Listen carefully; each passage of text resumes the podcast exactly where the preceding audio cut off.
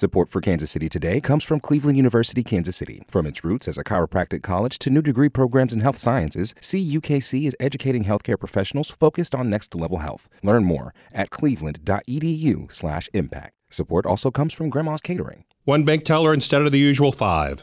Slow fast food lines. Simply not enough staff. Grandma's Office Catering avoided the mass exodus with the respect, appreciation, better wages, and now health insurance. That's how Grandma continues to wow. Grandma'sCatering.com. This is Kansas City Today. I'm Nomin Dean. Today is Wednesday, February 2nd. Coming up, as a new set of African American leaders takes office in Wyandotte County, the winds of change are blowing. There has been a wave that has awakened people that traditionally has not really engaged with the voting process. Can new public servants at the top of the unified government turn around the county's reputation? Plus, Kansas economic development officials say they're close to landing a big deal. Kansas is one of two finalists for the, what would be the largest economic development project in our history. To get it, officials say they need lawmakers to approve tax breaks that go beyond what the state usually offers to a company that remains a mystery to the public. But first, some headlines. The Omicron surge appears to have already peaked in Kansas City, but new COVID 19 cases remain extremely high. KCUR's Alex Smith reports. More than 2,100 new COVID cases were reported in the metro area on Tuesday, an update that includes many cases that went unreported over the weekend. That's a drop from two weeks ago when more than 3,300 cases were being reported per day. But daily case counts are still much higher than during earlier COVID peaks. New cases across Missouri are down 20% from two weeks ago to an average of nearly 7,800 per day. Kansas City has opened its downtown parking garages for use during this week's snowstorm. KCUR's Carlos Moreno reports parking will be free. City officials are asking people to stay off the roads as much as possible in the coming days to allow plows to more efficiently move snow off the roadways and avoid burying cars. To help get cars off the streets, Kansas City manager Brian Platt says the city opened its downtown garages on Tuesday afternoon and will keep them free until 3 p.m. Thursday. A Missouri school is among the historically black colleges and universities that received bomb threats this week. KCUR's Luke Martin has more. Harris Stowe University was among those HBCUs that received a bomb threat on Tuesday. Officials there closed the St. Louis campus.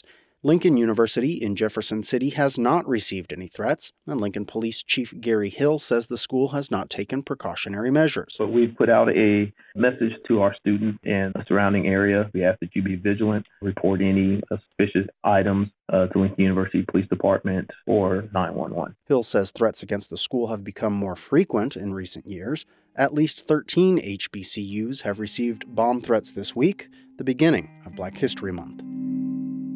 Missouri Governor Mike Parson has appointed a temporary acting director of the state's Department of Health and Senior Services. Richard Moore will lead the agency after the Missouri Senate refused to confirm previous director Don Kauerauf due to concerns that Kauerauf might support abortion and mask and vaccine mandates. Kauerauf and Parson have denied those allegations. Republican Senator Mike Moon said on the Senate floor yesterday that he'd received messages from Missourians concerned about those issues regardless. Here's Moon on the Senate floor. Now, I admit, some of the statements made by some of these folks were off base. I don't think they were all off base. In a statement yesterday evening, Parson said the Senate's refusal to confirm Kauerauf was, quote, disgraceful, unquestionably wrong, and an embarrassment to this state. He also said senators' actions were, quote, not what it means to be conservative. Several key positions in the unified government of Wyandotte County and Kansas City, Kansas are filled by African Americans for the first time. It's a historic moment for the state's most diverse county. But can the new leaders turn around a long history of cover ups and corruption? KCUR's Luke Martin reports.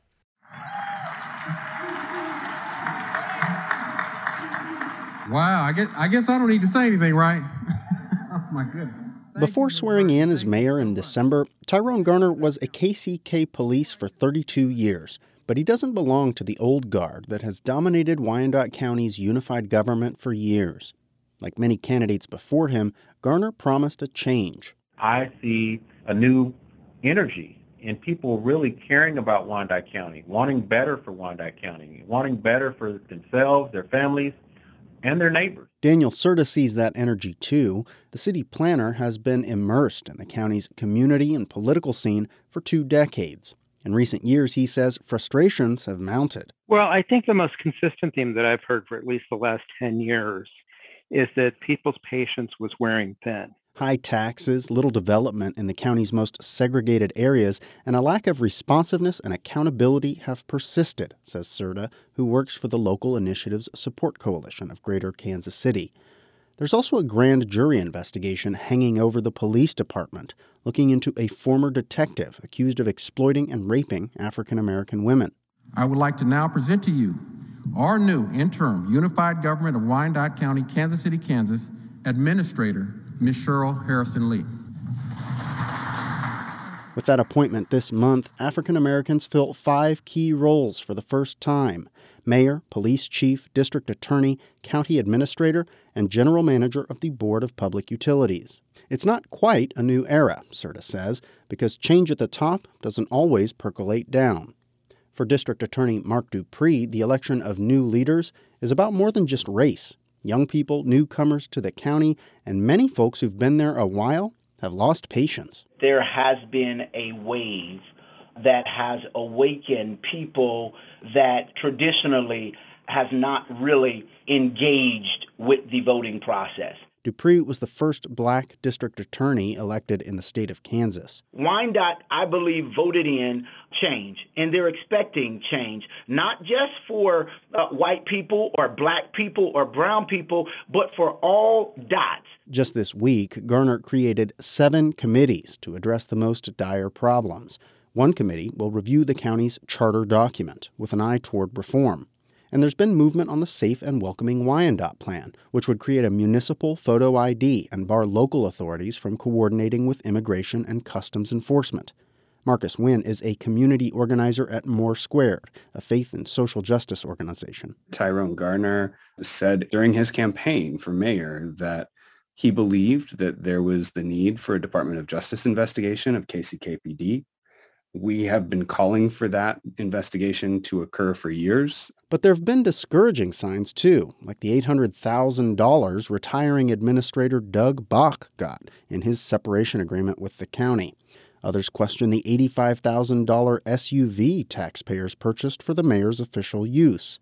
But new interim county admin Harrison Lee says the people filling those roles will ultimately be judged by how they do their jobs, not because they broke a racial barrier it's not enough to be the first. It is important to operate with excellence, and it is important to make sure that I approach it with a high level of transparency and integrity. While she's got the job, Harrison Lee will have a huge influence on people's day to day as the unified government's top manager for operations. There is such a desire to move Wyandotte County forward that it's going to be important to manage expectations. That could be a hard pill to swallow for Wyandotte County residents looking for a swift end to years of neglect. For KCUR 89.3, I'm Luke Martin. Kansas lawmakers will vote this week on a proposal to dramatically increase the tax breaks and other subsidies used to recruit big companies. Democratic Governor Laura Kelly says Kansas needs the beefed up incentives to stay in the running for a $4 billion manufacturing plant. Jim McLean of the Kansas News Service reports some lawmakers are skeptical about changing the rules for an unknown company. David Toland is leading the recruitment effort. He's both lieutenant governor and the state's commerce secretary.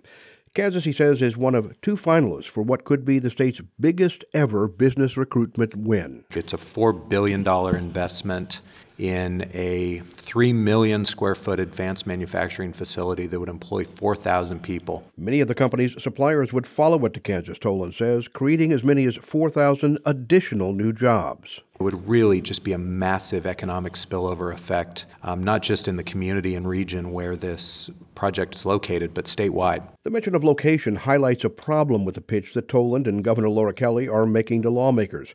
Because of non disclosure agreements, they can't identify the company, talk about what it does, or even say where it's looking to build the plant.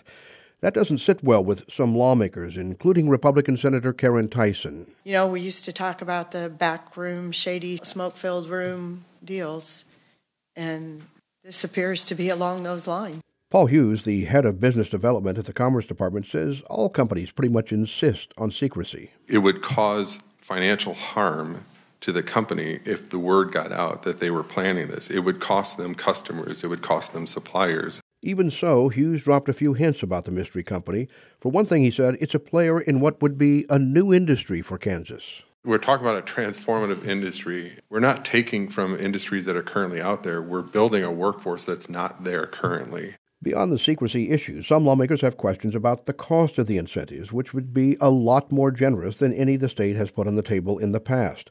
Questions that state officials can't answer because the bill doesn't have an official price tag.